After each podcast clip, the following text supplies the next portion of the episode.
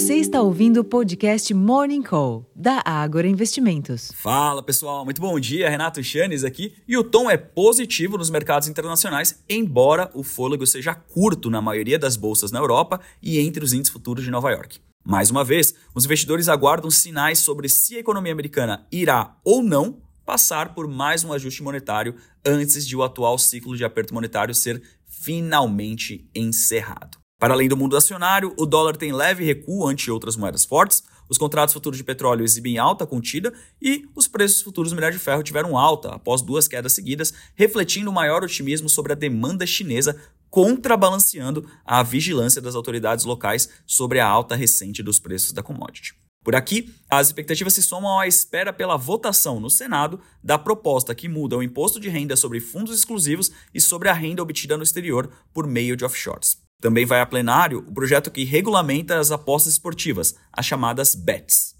Ao que tudo indica, a menos de quatro semanas do início do recesso de fim de ano no Congresso, o governo corre contra o relógio para conseguir a aprovação de pelo menos oito itens da pauta econômica até o dia 22 de dezembro, ou seja, uma proposta a cada três dias em média.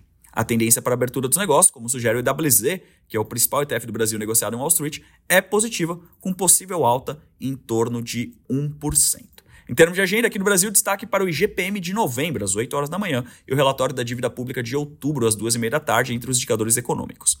Entre os eventos, o presidente Luiz Inácio Lula da Silva e o ministro da Fazenda, Fernando Haddad, cumprem agenda em Riad, na Arábia Saudita. Nos Estados Unidos, a agenda conta com a divulgação da segunda leitura do Produto Interno Bruto, PIB, do terceiro trimestre, às 10h30 da manhã, junto com o índice de preços de gasto com consumo, o PCI, e do livro bege, às 4 horas da tarde. Durante a tarde, às 3h45, a presidente do Fed de Cleveland, Loretta Mester, faz um pronunciamento público. Na Europa será divulgado o CPI da Alemanha de novembro, às 10 horas da manhã, e são esperados discursos do presidente do Banco Central da Inglaterra, o BOE, do Andrew Bailey, às meio-dia e 5. E finalmente na China sairão os índices gerentes de compras, os PMIs, no final da noite, às 10h30 da noite, portanto, com efeito prático sobre os mercados ocidentais, somente amanhã. Pessoal, como vocês podem ver, vários fatores aqui para testar a convicção dos investidores, tanto locais quanto internacionais. Desfechos positivos possivelmente devem trazer aqui de volta o ânimo para os mercados. É fato que nos últimos dias a gente tem visto um maior marasmo aqui na bolsa,